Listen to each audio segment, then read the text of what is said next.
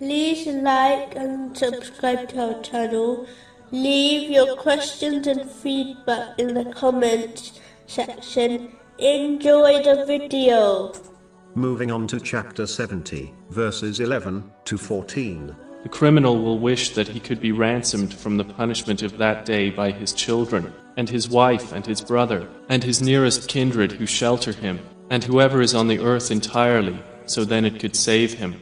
It is important to learn that no matter how much physical or social strength a person has, a day will certainly come when they face the consequences of their actions. In most cases, this occurs during their life, where the actions of a person leads them to trouble, such as prison, and eventually, they will face the consequences of their actions in the hereafter as well. Therefore, a Muslim should never believe, just because they have temporarily escaped being held for their actions, they should never be fooled into believing this will last. This applies to all people, not just leaders. A Muslim therefore should never mistreat others, such as their relatives. They should learn a lesson from the tyrannical leaders of history, who were greater in strength than them.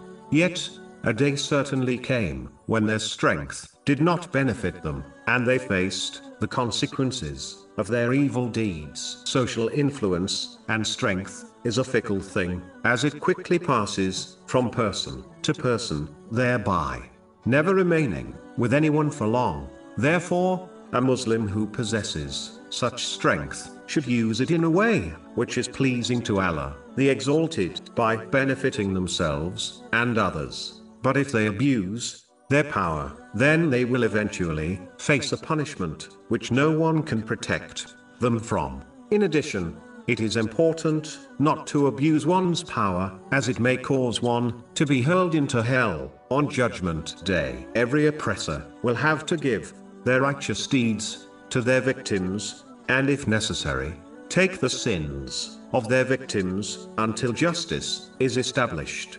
This will cause many oppressors being thrown into hell.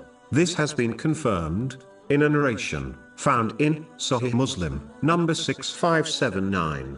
A Muslim should never forget to hold themselves accountable for their deeds. Those who do will avoid disobeying Allah, the Exalted, and harming others. But those who do not judge themselves will continue harming others, heedlessly, not knowing that in actual fact, they are only harming themselves. But when they realize this, it will be too late for them to escape punishment.